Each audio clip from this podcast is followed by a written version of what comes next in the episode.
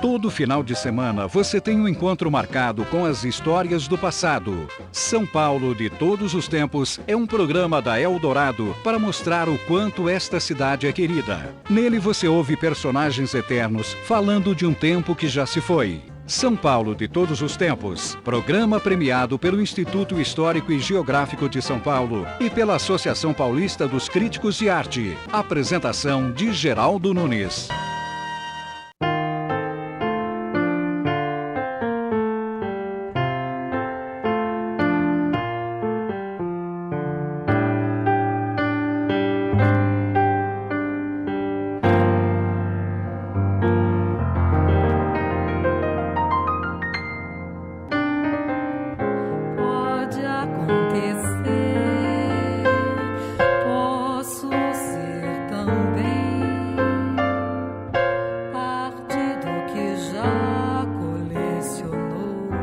Seis horas da manhã, bateu à porta seu José Leiteiro.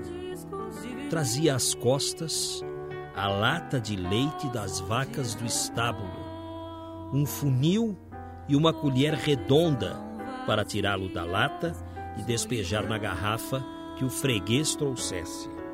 Vamos trazer a história do leite em São Paulo, uma cidade que se desenvolveu pelo café, tem também uma história profundamente ligada ao leite. E para falar da importância do leite em São Paulo, estamos recebendo aqui João Castanho Dias. Ele é jornalista e está com o livro O Leite em São Paulo, publicado pela Calandra Editorial. É um livro inédito sobre o leite paulistano. Olá, João Castanho, tudo bem? Tudo bem, Geraldo? Um prazer aqui estar ao seu lado, seu programa que eu admiro muito. Como é que você descobriu histórias do leite na cidade que cresceu por causa do café? Geraldo, eu me julgo um tiete do leite. Primeiro porque ele faz parte da minha infância. Eu, quando era garoto, já acompanhava minha avó nas ordenhas que ela fazia de leite ah, lá no interior onde eu nasci, Santa Cruz do Rio Pardo. E aquilo lá é uma coisa meio atávica, né? Aquela criança, aquele menino ainda acompanhando minha avó lá, jorrando leite, bebendo leite na vaca e tal.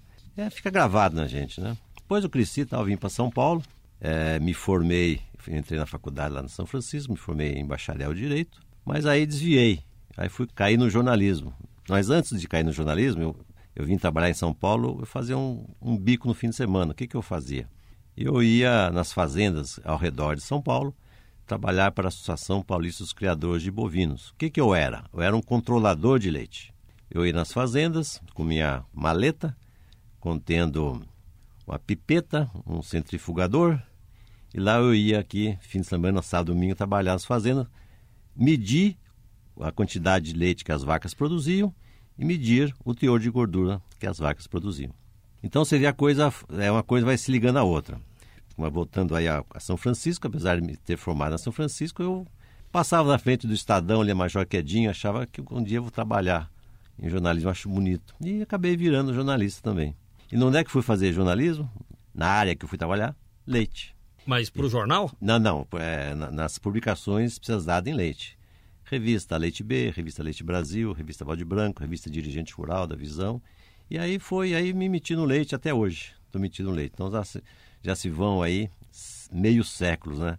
Trabalhando com leite, desde criança até hoje, né? Então não Você- tinha, tinha, que- tinha que escrever o livro, né?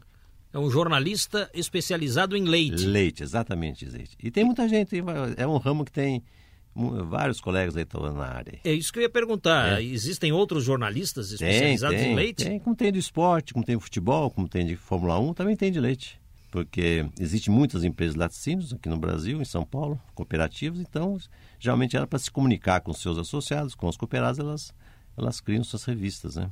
Eu mesmo criei três revistas da área leite. Fala-se da política do café com leite estudando história do Brasil. Nós lembramos da política do café com leite. São Paulo tinha força por causa do café e Minas tinha força por causa do leite. E São Paulo e Minas escolhiam os presidentes da República. Foi assim até 1930.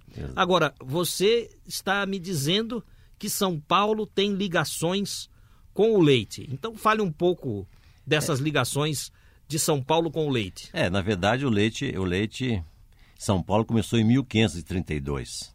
Foi quando Martim Afonso chegou aqui ao Brasil, desceu em São Vicente, fundou a cidade e trouxe as primeiras vacas, primeiros bovinos da América. No Brasil não existiam nada, que os índios eles conheciam, tinham conheciam o porco, não conheciam o cachorro e nunca tinha visto uma, um, visto uma vaca pela frente. E isso acontecia na América, toda a América. Eram animais desconhecidos pelos índios. Cavalo também índio não conhecia. Não né? conheciam também. E, e os índios, ah, se desse uma vaca para ordenhá-las, acho que eles iam, eh, comeriam a vaca em vez de ordenhar, porque eles não sabiam ordenhar a vaca, não sabiam que vaca dava leite, né? E existe uma citação, cito no livro, que na, na Argentina, os, os, os, espanhóis que levavam as vacas para lá para os índios, lá os índios, a primeira coisa que faziam era fritá-la. Churrasquinho. Churrasquinho. E aqui os índios, aqui em São Paulo, então a, o leite começou em São Paulo em 1532.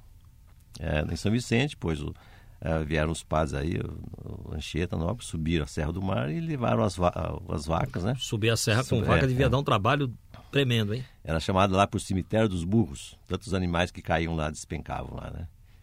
Então, e era difícil, era uma, era uma- era uma viagem de sete dias, né? Vencer o paredão de 800 metros, né? E lá então o leite, você vê que é, é uma das primeiras a- atividades rurais do- de São Paulo, né? É coisa bem antiga, né?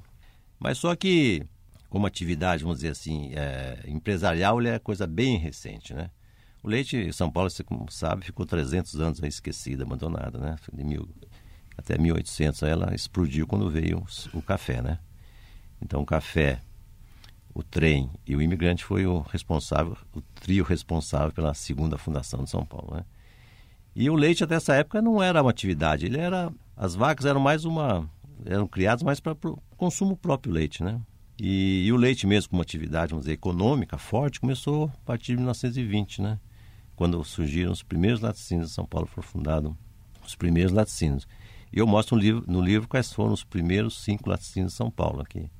Então, as fotos das cinco garrafas de vidro naquele tempo existiam. Né? E quem, quais foram esses É o laticínios? laticínio paulista, que existe até hoje. Do leite paulista? Leite Paulista, a Leco, que tem até hoje, a Vigor, que tem até hoje, Laticínio União, que não existe mais, e o Laticínio Domínio, que também não existe mais, fechou.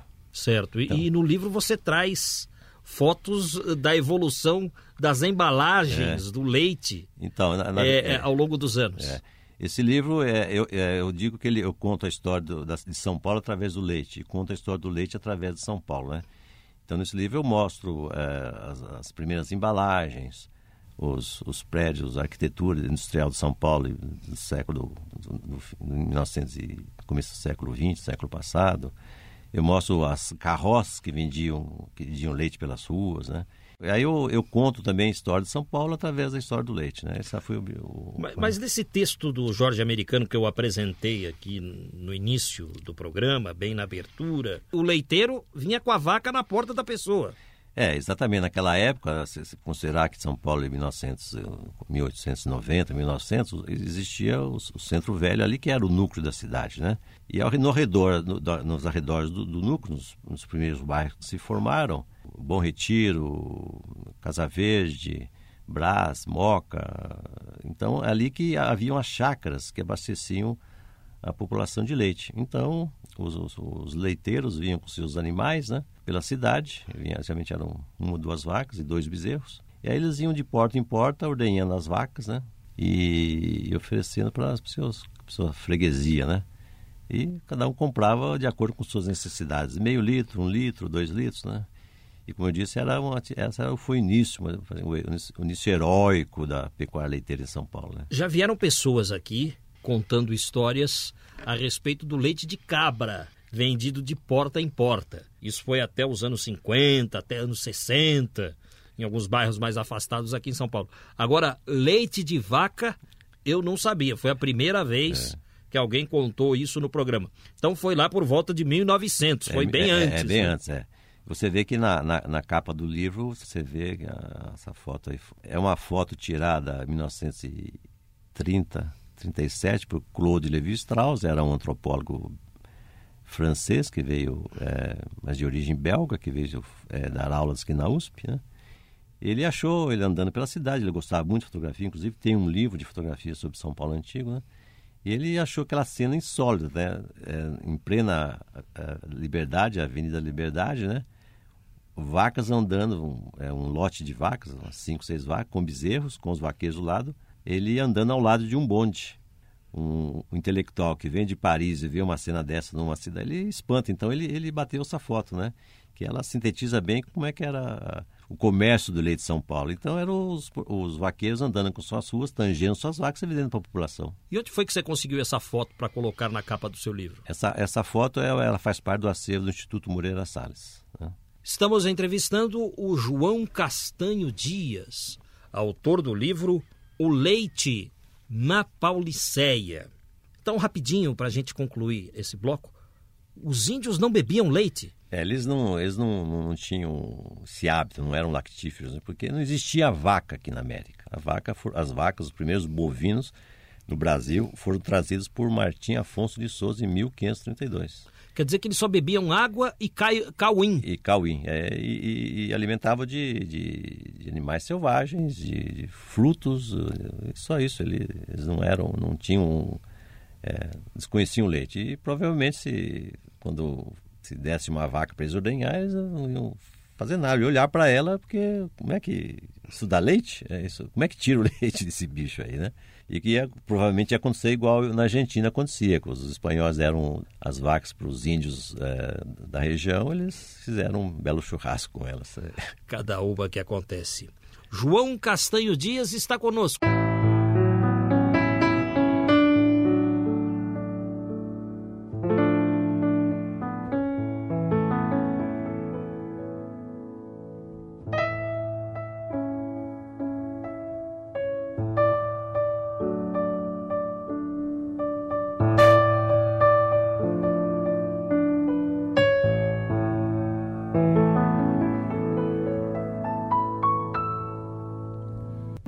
Recebendo João Castanho Dias, autor do livro O Leite na Pauliceia.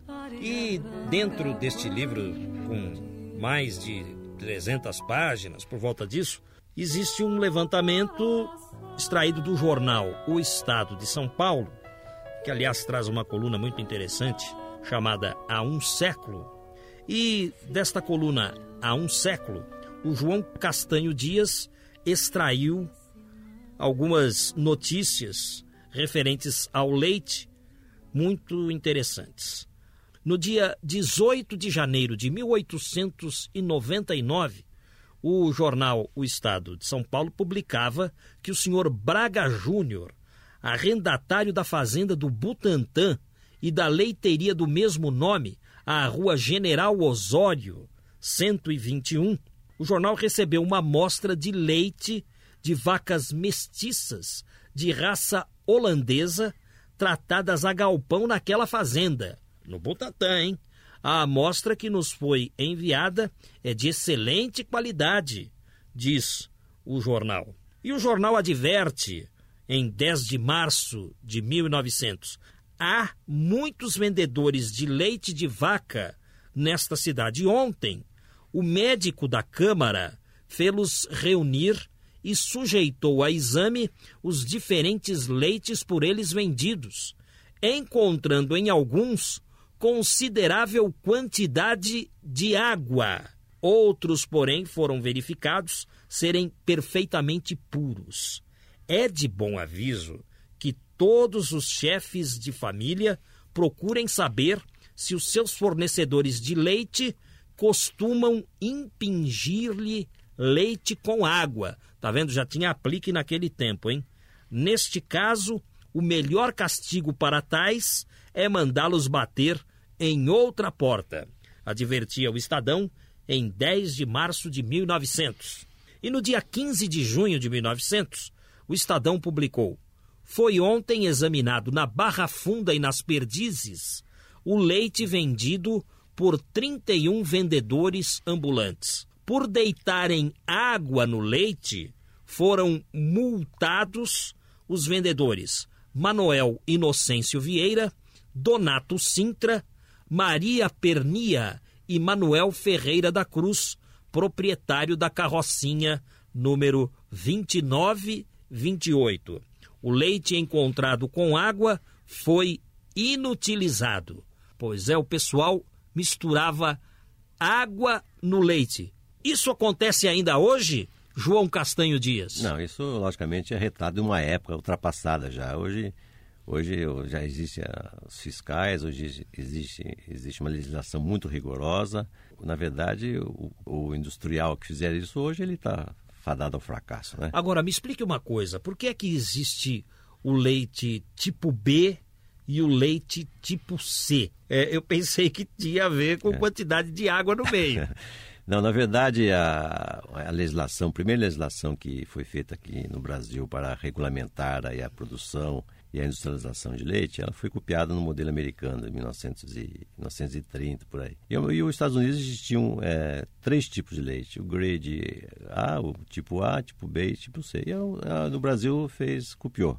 Então, o leite A é aquele leite que é produzido, pasteurizado e empacotado na própria fazenda ele é integral, não pode mexer nada no leite. Agora, leite tipo A não tem assim em líquido, é leite em pó, né? Não, não, leite A é leite pasteurizado, leite in natura, leite líquido, leite, hum. leite A. Depois tem o leite tipo B, que ele é, ele é produzido na fazenda e pasteurizado e empacotado na cidade. Bom, você estava explicando leite tipo A, tipo B. E o, é o tipo B, então o A é aquele que é produzido, é, é, produzido na fazenda, pasteurizado na fazenda, envasado na fazenda e vem vender na cidade. Tá. O leite B é aquele que é produzido na fazenda e traz para a cidade para pasteurizar e para é, embalar. E aí vende. E, e, ele, é, ele é integral também. Integral quer dizer que não se tira a gordura dele. O leite C é um leite que ele é um leite que não tem tanto rigor é, tecnológico para a sua produção e ele é, ele é, ele é produzido na fazenda, é tra, tra, trazido para a cidade, onde é pasteurizado. A própria a classificação mais ou menos diz a, como é que é a o padrão do leite. O leite é um leite mais caro, um leite de melhor conteúdo. O leite já um o leite B seria um médio, o leite C é um, um produto assim é de menor, de menor qualidade, mas um, mais barato, por um, seria por uma camada mais. As primeiras embalagens de leite foram as garrafas, né? garrafas de vidro. Mas elas foram uma época que não, elas não estavam dentro da evolução da sociedade, das cidades. Eram pesadas, quebravam, era um, tormento para donas de casa. Então aí surgiram é, os saquinhos, saquinhos plásticos, né? E aí os saquinhos plásticos é, reinaram durante muito tempo aí e tal. Mas ele tinha inconveniente também, ele gelava a mão, escorregava, furava, é, não era uma embalagem ainda adequada, né?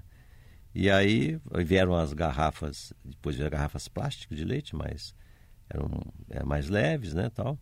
Agora o que domina o mercado hoje são as embalagens cartonadas, né? Mas eu gostaria que você contasse em quantos períodos se divide a história do leite em São Paulo.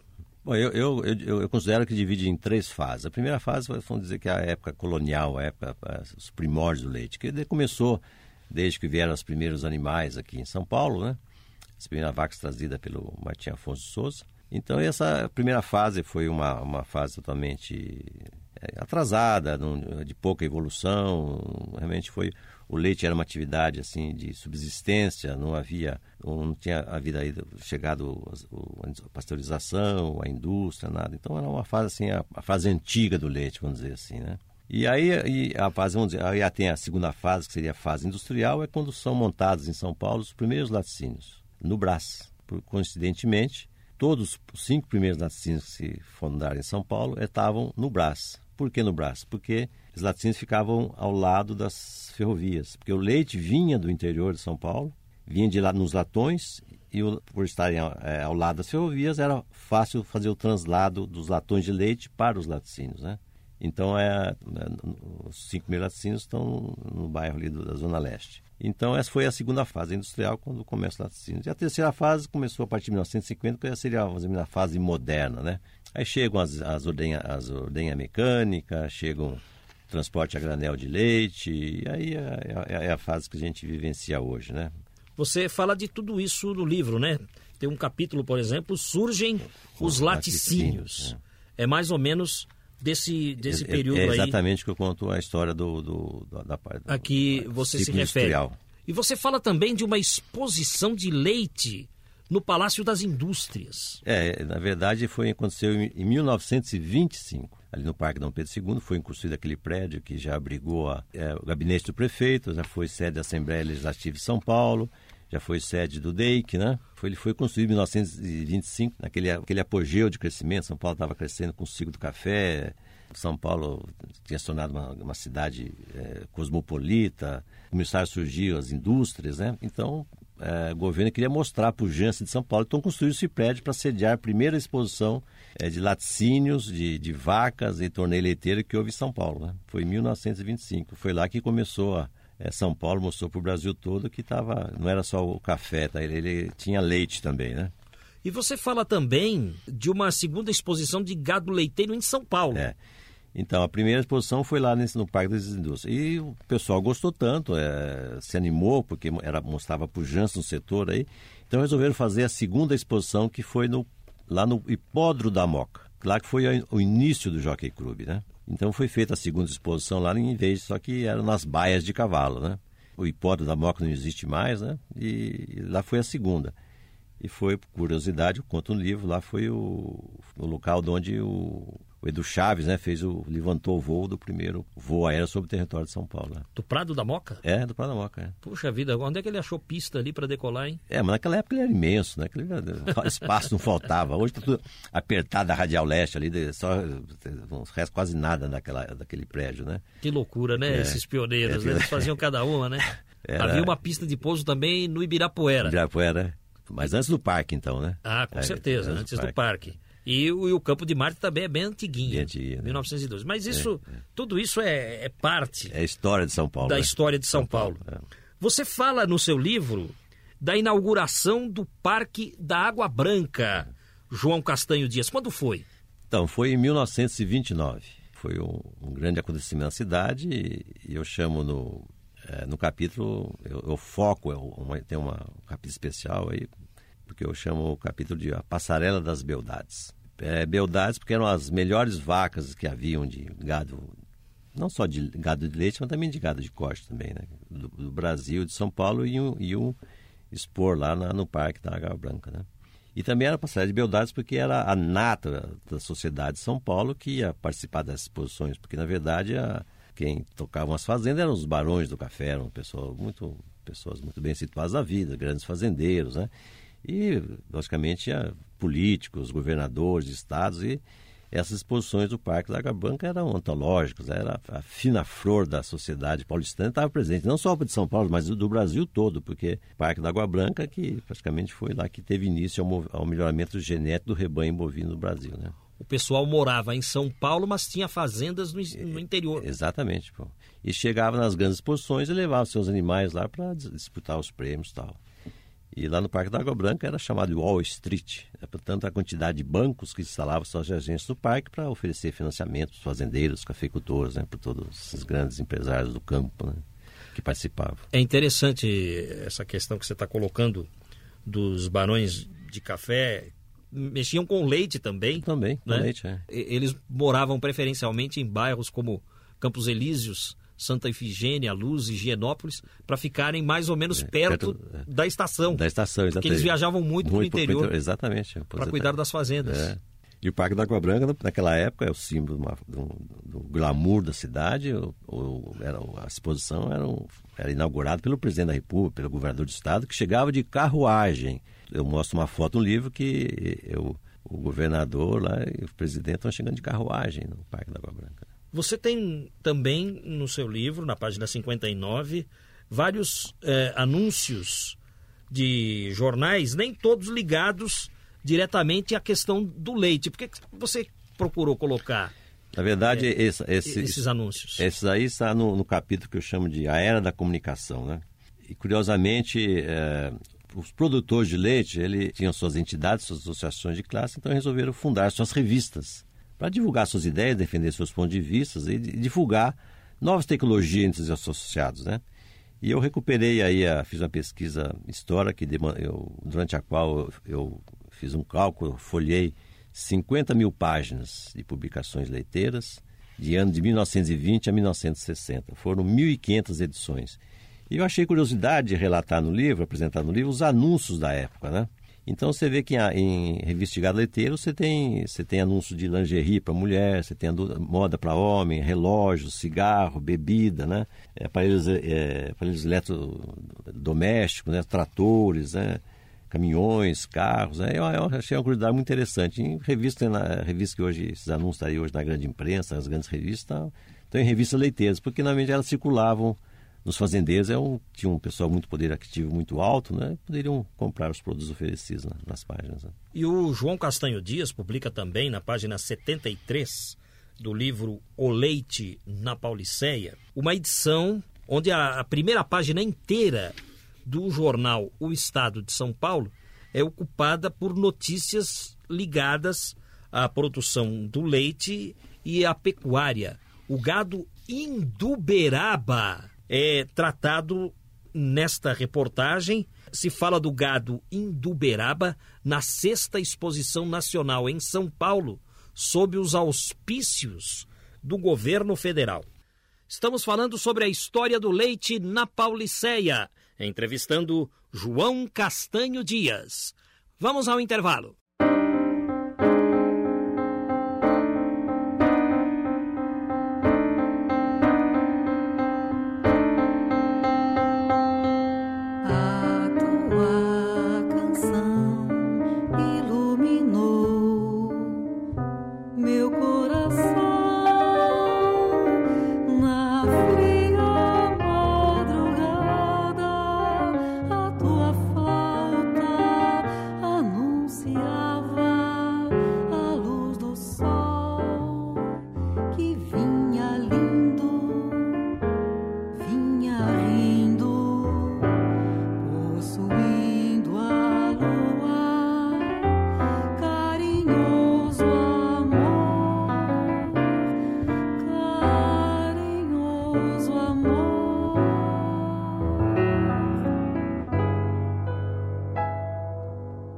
Cidade de São Paulo perdeu os entregadores de leite.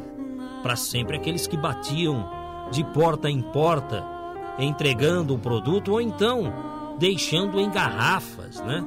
Existem hoje os caminhões de entrega de leite, mas é mais fácil você adquirir o leite também, ele está disponível nos supermercados 24 horas por dia, dura mais tempo na geladeira. Antes o leite se perdia facilmente, tinha que ser consumido rapidamente, senão azedava. Mas existem pessoas que lembram com saudade dos entregadores de leite, na Moca, no Velho Brás. E agora São Paulo tem um livro que conta a história do leite. Nós ficamos de falar nesse bloco, meu caro João Castanho Dias, a respeito da primeira página do Estadão de 1937, uma página toda ligada à agricultura, à pecuária, ao leite. Nunca, eu acho que o Estadão deu uma página inteira para a agricultura, deu naquela edição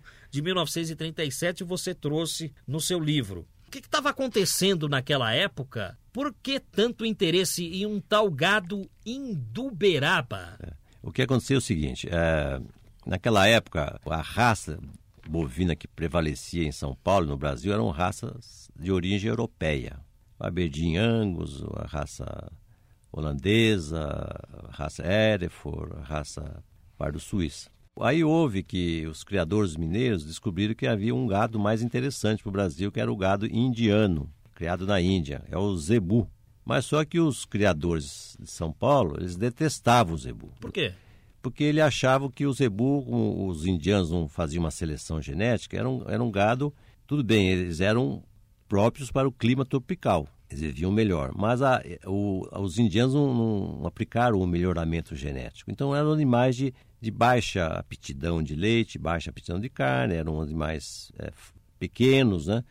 É, então os, os, os, os criadores de, de gado europeu de São Paulo, eles achavam que introduzir o gado indiano ou hindu Uberaba é, seria um atraso, uma aventura genética.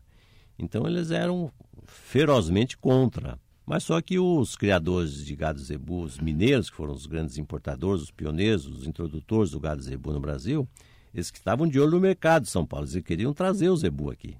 Então, para quebrar o preconceito que havia dos fazendeiros paulistas contra o zebu, eles compraram a primeira página inteirinha do Estado para anunciar que eles estariam aqui na exposição do Parque da Água Branca com seus animais zebu. E aí começou, realmente foi o início da, da quebra do preconceito do gado cebu. Então foi esse o motivo que eles tiraram o dinheiro do bolso e, e compraram uma página inteirinha. Isso é um fato inédito nos cento, 100, 150 anos da vida do Estadão. Né? E, e, hoje o gado zebu é um grande produtor de leite? Hoje é a base. É mesmo? A base do rebanho brasileiro é o gado zebu, o gado Nelore, né? que é o, realmente o grande, o grande produtor de carne no Brasil é o gado zebu. E o gado leiteiro é o girolando. Né? Então, então era, era um preconceito indevido né, dos criadores paulistas. Realmente se provou que o zebu é a raça tipicamente adequada ao trópico, né, que é o Brasil. Quando a gente pensa em leite, a gente já imagina a, aquela vaca é, preta e branca, né, uma vaca malhada, é, é, é. uma vaca holandesa. Então, hoje o gado holandês não responde tanto pela produção de leite? Não, não digo. No, ah, no gado, de cor, no gado de corte, a produção de carne é o zebu sem puro, o gado, é a raça Nelore, vamos dizer assim. Mas do leite, isso que eles fizeram. Eles pegaram a raça holandesa, né? E cruzaram com o gado zebu com, e deu raça girolanda. O gado girolanda, que é um cruzamento meio sangue, né? Então, hoje é a base do, da produção de leite vem desse gado mestiço, né? Que é um mistura do sangue do gado indiano com gado europeu, que é a raça holandesa. Você conseguiu uma foto aqui no seu livro do Augusto Saint-Hilaire, que escreveu aquele livro Viagem à Província de São Paulo. É. Ele visitou São Paulo em 1819. Você conseguiu essa foto dele, ele já bem idoso, mas onde é que você conseguiu essa foto? Essa foto, eu tem um... É reprodução, é, claro. reprodução. Reprodução do, do livro A Província de São Paulo, A Viagem à Província de São Paulo, um livro antigo, de 1950, né? E eu utilizei justamente porque ele, eu retirei um texto que ele fala quando ele chegava em São Paulo, quando anda, nas suas andanças, né? Todos os, os, naturalistas que vinham em São Paulo, geralmente tinham que contratar as pessoas e, e a tropa de burro para carregar suas apetrechos, suas tendas, né? Porque eles dormiam. E ele vinha, veio, veio chegando em São Paulo, aí ele, ele vinha com a sua tropa de burro, seus ajudantes, né? E aí ele veio com uma recomendação especial de, é, ao chegar em São Paulo, nas proximidades de São Paulo, procurar o nome de um fazendeiro que era dono da fazenda Água Branca, onde posteriormente foi, foi fundado e instalado o Parque da Água Branca, que é aqui. Por isso que você colocou o Santilé é, no, no seu livro. E você traz também uma foto de Pereira Barreto, que é nome de município no interior paulista. Pereira Barreto, qual a importância desse nome para o leite e para o estado e a cidade de São Paulo? Bom, Barreto é, era médico, era agricultor, era um intelectual, era filósofo, era político, foi senador do estado de São Paulo e ele era o inimigo número um do Zebu, combatia ferozmente. E ele proibiu o Zebu em São Paulo. Como senador da República, né? Ele proibiu a entrada do Zebu em São Paulo, né? E eu coloco, inclusive, uma foto dele no livro, no livro conta a história dele, né? Inclusive, a estátua dele está na, na, na, na Praça Marechal Teodoro, aquela estátua gigante que tem lá. Está a estátua do Luiz Pereira Barreto lá, né? Ah, é? É, aquela estátua ali. Né? Se você passar por lá, você vai ver uma estátua. Ele tem duas ao lado e tem duas estátuas menores, duas, duas, é, duas mulheres segurando cacho de uva, porque ele foi um dos pioneiros do, do, da pesquisa da, de uvas aqui de Parreiras, aqui no estado de São Paulo, né? E ele tinha uma chácara que ele pesquisava a, ali na Avenida Rio Branco. E aí, por problemas financeiros, ele perdeu a chácara para Viridiana, de, Viridiana Prado, que foi uma das, lenda, das lendas damas da sociedade. Né? Teve uma, uma disputa célebre com o Eduardo Prado, que era outro intelectual, empresário também, por causa religião. Né? Então, eles, e ele era, foi um grande gênio, o Luiz Pereira Barreto. Né? Ele introduziu o café, não, o café na, na zona lá da região de Ribeirão Preto, ele foi o introdutor. Ele foi o pesquisador do Guaraná, nome dele é nome de cidade em São Paulo, nome de rua em São Paulo, em Maués, onde ele pesquisou café, na cidade dele. Em... Ele foi um gênio, mas só que o gênio os erros também, né? E como ele, tá, tantos, o zebu que ele tanto combatia, hoje é a unanimidade nacional na produção de carne. Né? E no livro você traz também, João Castanho Dias, no, no seu livro O Leite na Pauliceia, você traz fotos do doutor Zerbini, do jogador de futebol Zito, que foi bicampeão do mundo. Exatamente. Né? Nem todo mundo lembra É, do Zito, do Zito. mas o Zito está no seu livro. Você também traz uma foto do Osmar Santos Isso. andando a cavalo. Exatamente. O, o grande locutor Osmar Santos. Exatamente. E por que que você escolheu essas pessoas para colocar no seu livro? É, é um capítulo curioso, né? Esse chama-se Galeria da Fama. É, eu não sei, talvez que psicólogos podem é, é, explicar isso aí, mas todo homem acho que veio da Terra, então acho que é uma coisa meio atávica, ele quer voltar para a Terra, de, alguma forma está ligado à Terra, né? Então, nesse capítulo é dedicado a grandes nomes, a celebridades do Brasil que se tornaram produtores de leite. Então, esse capítulo moto. O Zito tinha uma fazenda, produtor de leite no Vale do Paraíba. Os Santos também era produtor de leite no Vale do Paraíba. O Dr. Zerbini era produtor de leite no Paraíba. Muitos são ainda. Grandes banqueiros. O Oscar, aquele jogador Os- também. Também, que foi, jogou, jogou, jogou no São Paulo, Beck de São Paulo, depois foi pro Cosmos, ele tem fazenda de leite. Então são pessoas que, que eu tive na fazenda com eles, entrevistei, fotografei e eu resolvi interessante colocar no livro, porque mostra assim essa, essa curiosidade, né? É. E eu achei interessante que você colocou uma foto também da Yolanda Penteado. Foi é, tratada É. numa minissérie Exatamente, que a Globo é. apresentou sobre São Paulo e você trouxe uma foto da verdadeira Exa- Yolanda exa- Penteado, né? Exatamente, é. Porque esse, esse é outro capítulo do livro que eu falo, os arautos do progresso. Eram uns, uns, uns empresários, uns produtores, uns milionários de Campinas, pessoas muito bem situadas na vida e, e, e eles resolveram investir no leite, aquela necessidade de estar ligada com a terra. Né? Eles produziram e, aí lançaram em Campinas, na região de Campinas, os, melhores leites que haviam no Brasil. E, um desses, é, e uma dessas fazendas era, era uma fazenda de um grande produtor de leite que era muito bem relacionado. Né? Ele era amigo do Nelson Rockefeller, era amigo do Ademar de Barros, do Getúlio Vargas, né? era amiga do, do Di Cavalcante. Então eu cito no livro, num capítulo chamado La Vie en Rose, né? É, uma foto, essa fazenda, né, que as pessoas estavam lá e... Mas a, a Yolanda ia lá por quê? Essa fazenda é a Fazenda Santa Cândida, era do Caio Pinto Guimarães, ele era primo da Yolanda Penteado. E por isso ela está na foto. A Yolanda tem um livro dela, Tudo Cor-de-Rosa, se não me engano, no título, né? Ele cita o nome desse produtor de leite, né? E você traz também uma foto do casal empreendedor Alberto Bainton e Pérola Bainton. É, tem, um, tem um hospital com o nome dela, porque ela foi assim uma pioneira na realização de obras sociais na cidade de São Paulo. Agora tem o Alberto Bainton e a Pérola Bainton Exatamente. em foto do seu livro. Qual a ligação do casal com o leite? Ela foi a fundadora da Cruzada Pro Infância, foi a pioneira da Cruzada Pro Infância, né? Ela achava que um, alimento fundamental para ter saúde da criança é leite. Então ela incentivou o marido dela, o Alberto Baiton, a, a, a ser produtor de leite. Então ele, ele, ele montou uma fazenda de leite. Se você passa, sobrevoa ali hoje a Rodoanel Mário Covas, se você perde o túnel ali, tem um. O túnel, primeiro túnel tem no Rodoanel, aquele imenso ali. Você vê que tem uma fazenda ali de 600 alqueires, é onde eles tiravam leite lá. Alberto Baita é interessante, ele foi o primeiro, um dos pioneiros da eletricidade no Brasil, ele foi o, o homem que, o primeiro cônsul americano em São Paulo, né? E era um grande empresário, e a, e a Pérola Baita foi a fundadora do, da Cruzada Pro Infância e Hospital Pérola Baita. Então são são dois, dois é, grandes, são notáveis é, empresários que se tornaram produtores de leite. E o laticínio do, do, do Alberto Baita ficava na Rua Pamplona, que eu mostro uma foto da Rua Pamplona. No livro O Leite na Pauliceia, existe um capítulo que você colocou o nome Leiteria Paulistana. E, e- lembrando, leiteria a gente lembra da Rua São Bento, das leiterias que existiam lá. Havia leiterias também na Barão de Itapetininga. E por que, que você fez esse capítulo, Leiteria Paulistana? é o fim do livro, né? É na verdade para mostrar a evolução do setor. Eu mostro o leite desde o, da- 1532, como é que era o leite, né? E aí o livro é uma viagem, é uma viagem através de 300 fotos, né? Justamente para mostrar para o leitor qual a transformação que o setor agroindustrial sofreu no Brasil, né? Então, aí são, eu publico nesse capítulo umas 40 marcas de produtos lácteos líderes do mercado de São Paulo, né? para o pessoal sentir a evolução. Então, realmente foi esse o objetivo de, Você não coloca nada dessas antigas leiterias que funcionavam no centro da cidade? O que, que você fala disso? Olha, existia a mais famosa leiteria que existiu em São Paulo, é chamada Leiteria Leco. Estava no, no, no Largo do Aroche.